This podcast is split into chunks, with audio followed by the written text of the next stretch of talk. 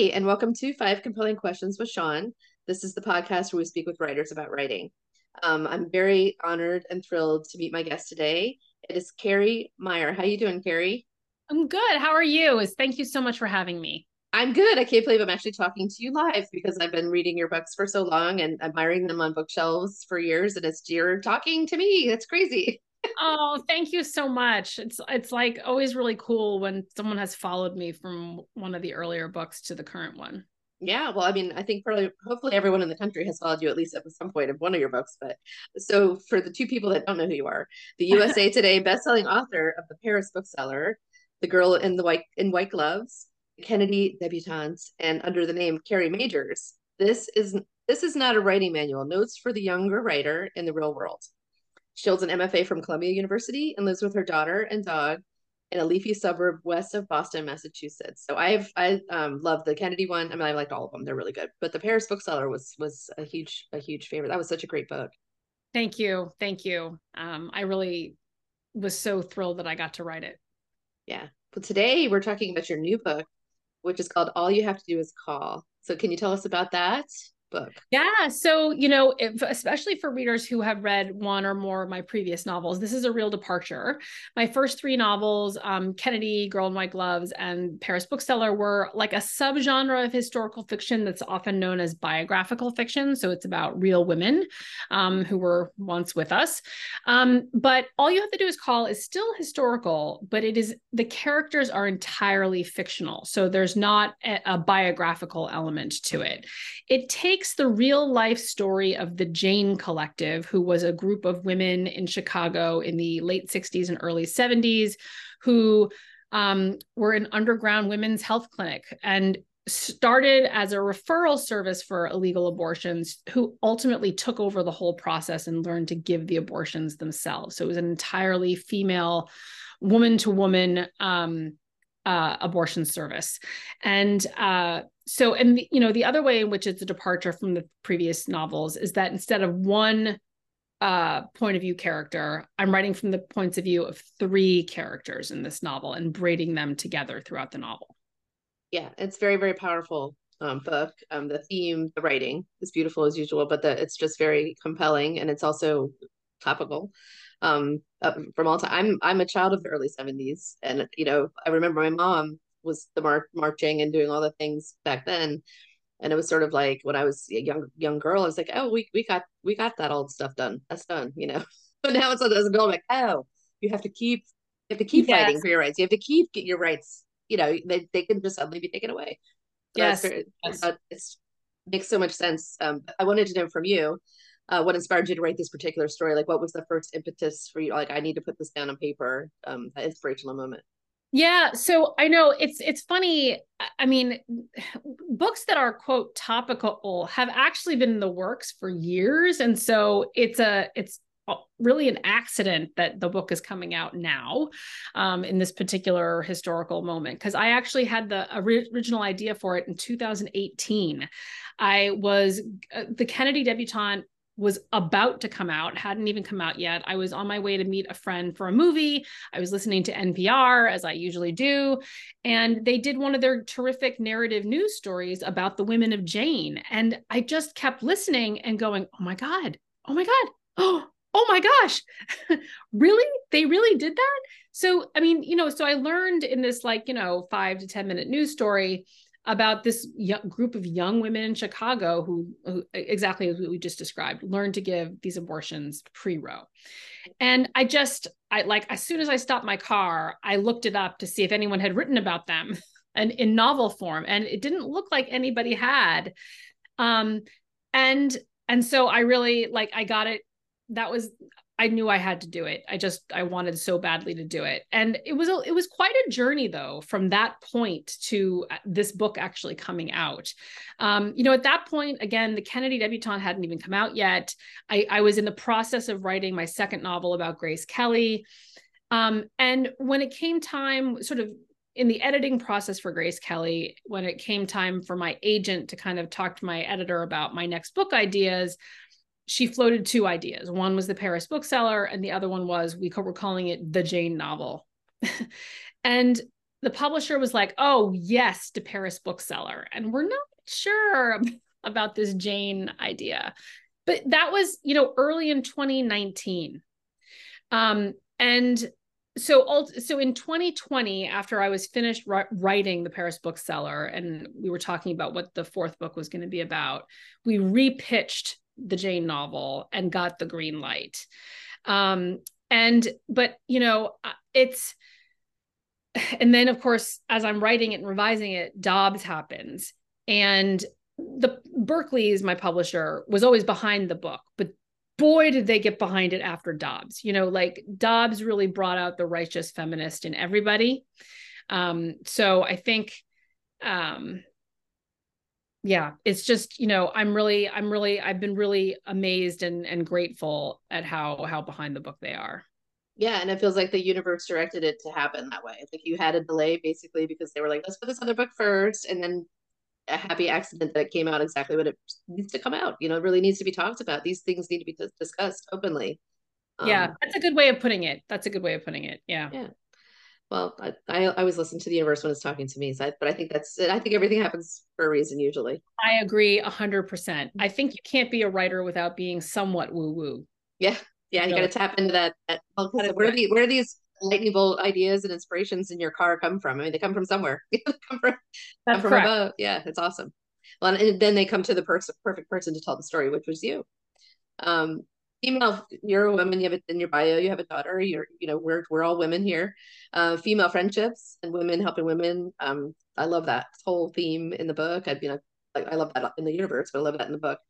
Do you have um, personal experiences, friendships, things like that that helped you relate to what these women possibly might have been going through back in uh, back in the day? Yeah, you know, I mean, I have I dedicated the Paris bookseller to mes amis, near and near and far and uh, old and new. I have been blessed in my life to have had and still have amazing um, friends and largely largely female friends.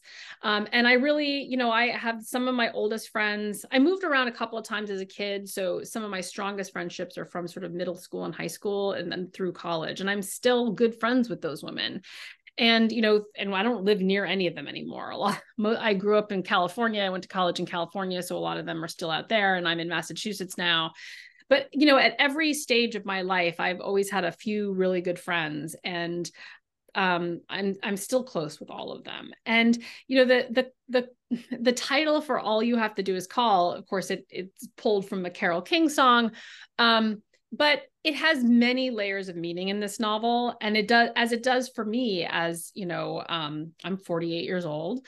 Um, we've had many different ways of calling each other, mm-hmm. Um, landlines and now cell you know we had flip phones and now we have iphones and zoom and all the all the things and it really is true i mean i think that your ride and die friends all you have to do is call them and they are there for you um, whether it's making time on the phone or getting on a you know an airplane um, uh, when some when the shit is really going down um, that's really been my experience of my friendships and and so i i was happy and and grateful that I got a chance to explore those kinds of dynamics in this novel. Absolutely. Yeah, you have to have that core group. I feel like it just makes you, you know, live longer and live happier. I just had book club last weekend with my bestie from high school. So that's 37 years. Oh, and we're still hanging out. And I went to New York for like 10 years. And we just always were, yeah, you got to have that core group that will um, help you bury a body if you need them. To. Yeah. Well, I mean, and there are real, I can't cite them, but I know I've read like in the New York Times about studies that show the positive impact of friendship on um, on a life. And women seem to excel at these types of friendships. Yeah, we did we bond and then we hold that bond and um, help each other, I think, a lot yeah. more sometimes. But yeah. Well, you are a brilliant historical fiction author, as we know. Um, what drew you to history? I'm, always fascinated by people that like kind of excel in, in a certain subgenre. But history, you're just so good at it. So why are you? Why not contemporary? Why are you so? Why are you so good at? Do you just love research? I do love research. You know, whenever I tell people, if I meet someone like a party and someone asks me what I do, I say I'm a writer, and they say, "Well, what kind of writing?" And I say historical fiction, and it never fails. Like the person's face like lights up, and they're like, and and they say that's my favorite genre, and I I always say why, and to a person, the answer is the same, which is it's because I get to learn something while I get swept up in a great story. And that's exactly the reason I like to write it. I also get, I enjoy the research as much as I enjoy the writing. So I like the learning part. And then, um, so, okay, we'll put a pin in that. How did I come to get here? It, it's kind of amazing to me when I really look back at my you know schooling and and my l- levels and layers of interest throughout the years that I took so long to figure out that I should try writing historical fiction. I started college as a history major. It didn't last very long. I ultimately was an English major, but I minored and would have double majored if I had had time to um, in art history. And what I loved about art history, at least the way it was taught at Berkeley, where I was an undergrad, it was taught from a very historical perspective. So you would be looking at uh, like a major 19th century French history painting, right? Like Liberty, Delacroix' Liberty leading the People, right? And in order to really understand that painting, you had to learn about the the social, political, historical, and literary moment from which it emerges. And that was what the tests were about and the essays we had to write. And I loved that. I loved that kind of piecing together of different aspects of a historical moment to understand a piece of art. And I feel like that's what I get to do when I'm writing historical fiction. I get to put pieces of the puzzle together in and create this piece of art that's that's a novel. So um it you know I I read The Paris Wife as a young mother, um, you know, by Paula McLain. And it didn't occur to me even then that I could do that. I just kind of read it and filed it away under good to know. And then, but here I am now doing that. Yeah, it all it, it all comes for a purpose. I mean, everything we're interested in and everything we read about, we study, it all sort of comes together for one purpose that we just don't, maybe it's not clear yet, but yes. I mean, a lot of writers are into art, different things, and it's just all part of an inspirational vibe, you know, but yeah, I'm glad you, I'm glad you're doing what you're doing. That's good. Me too. Me too. um, tell us a little bit about the characters in, in, um, so I've been walking around all morning going singing Carole King. By the way, just did that to me. So it's like it's, a, it's an earworm, so I can't stop in my head. But tell us about um, the characters, and do you have a favorite one? And if you do, if you do, why? Or can you not choose because they're all like your kids? I, yeah, I can't choose really. I mean, I I really so the, there are three point of view characters. There's Veronica, Patty, and Margaret. And Veronica is one of the founders of Jane and um, one of the providers um, on the sort of inner circle of the staff of Jane. Um, she's also a mother um, and a wife, and she is pregnant over the course of the novel with her own kind of high risk pregnancy. And that causes, that gives her a lot of very interesting interiority from Mar- from Veronica on, you know, being pregnant, being a mother, while also um, being an abortion provider. Um, and and also being trying to be a feminist for her her seven year old daughter um, in this moment historical moment in the early 1970s um, so Patty is a very good friend of Veronica's since childhood. Patty's, you know, lifelong dream, which she is living at the start of the novel, is to be a housewife and a mother. She's got three children um, who she loves to death, but her marriage is starting to feel shaky. Um, and um, she lost her own mother a number of years ago and her sister um, who's 10 years younger than she is has been missing for several years. So like she really feels a lot she's feeling a lot of um, grief and loss when the novel opens um, that she will have to face over the course of the novel and then Margaret, and you know, I'll, one more word about Patty and Veronica. I I wanted to have a long term friendship that had gone through many iterations.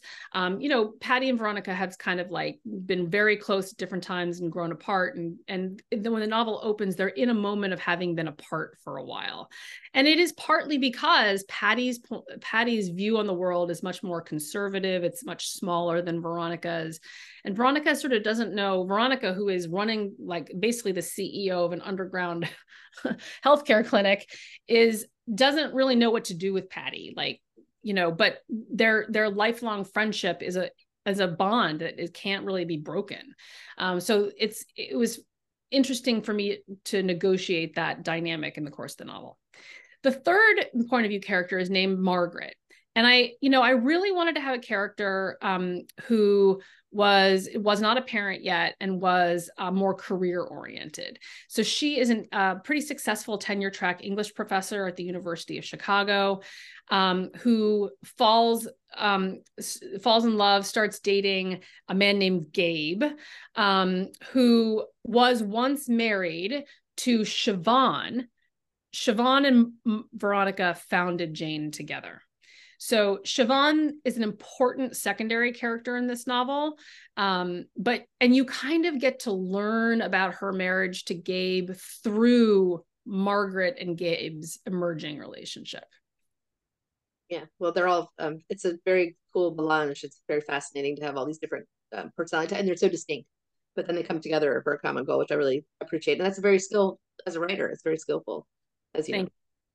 Um, I asked this question a lot. This is my fifth question. It's always kind of a bummer because it's going to be over soon. But it's question number five. I love the five question format. I think it's a great idea. Oh, thanks. I mean, I could talk to you all day, but we do have to. We have other lives we have to get back to. Um, I ask this question a lot, but it's of people that have um are accomplished that I feel like they're accomplished. Um, but this one is really. I, I could have tailored it just to, tailored it just to you if you could tell your younger writing self anything, what would it be? Because you've done this in a, in a book. I didn't even realize that, but I was put this down. But um, yes, if you could tell your younger writing self anything, or your younger self, even just yourself, anything, what would it be? Hang in there. Good one. Hang in there. You know, I, I think I intuitively knew that because I did. I did hang in there.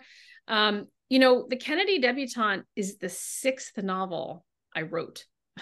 I have five unpublished novels. Um, you know, I had some, I mean, so those were those were five pretty major disappointments. I mean, I I got an agent with one of them, you know, two of them went out on submission and and never found a home. And, you know, so and but and I there were other, you know, meaningful successes along the way. I got into graduate school. I um you know, I launched a literary journal that got a lot of attention. So it wasn't like I was just there were breadcrumbs along the way, but they were really breadcrumbs. um, and I, I it, it, took a long time for me to get to this point. And when Kennedy sold, I was, you know, in my 40s and I was getting divorced. And um, my writing really couldn't have come through for me at a better time. I mean, we, we're, we've been talking about you know the sort of the universe and how it helps us and and delivers things at w- when we need them you know i to- i wrote my first unfinished novel in fifth grade Okay, so that was a long time, like 30 plus years um, before a novel that I wrote was going to see publication, but it was totally worth it. Maybe that's the other thing I would say. It hang in there, it'll be worth it. that's great advice, and that's very inspiring. Thank you for that because you know it is. It's, it can be very in in the moment. It can be very defeating to be yes. in a creative pursuit. It's just like, oh, I'm, I'm terrible. Everyone says so. You know. Yes, yes. Can't you can't let that stuff in yeah. Yeah but it's great. And then you persevere and you just sort of get you know right over the lumps and you get to the end and there you are. And, and then yeah. you just get to, hopefully you get to keep going for as long as you want. That's the other part. Hang in there. Keep hanging in there. Yes i'm crossing my fingers. People can't see it but i've got both my fingers index fingers crossed over my middle fingers. Yeah so this is this book's out now. So what's up next? What are you doing? What are you working on? Are you going on tour? Where can we see um, you? Yeah, I get to I get to do a couple of events. I'm doing um, two events in the Boston area where I live, and I'm doing one in Chicago where the novel is set, which is really cool. I'm doing that one with my friend Renee Rosen, another historical novelist, and then I'm doing two events in California. One in Southern California at Warwick's Books, the you know nation's oldest independent family-owned bookstore, um, and then another one up in Pleasanton, California. California. I, I grew up in California, so it's really cool and fun for me to do events out there and see some people I, I don't get to see very often. So yeah, so and then you know this is I mean I all of these conversations are part of my tour. So hello and thank you for joining me out there. Yeah, and everyone has to run out and get all you have to do is call and not sing the whole song in your head the whole time you're you're reading it because that, that is the thing that happens. But it's a great book. Um, you're a, a joy to talk to. It's been an honor and a pleasure, and I hope you come back. I would love that. Thanks so much. Have a good day. You too.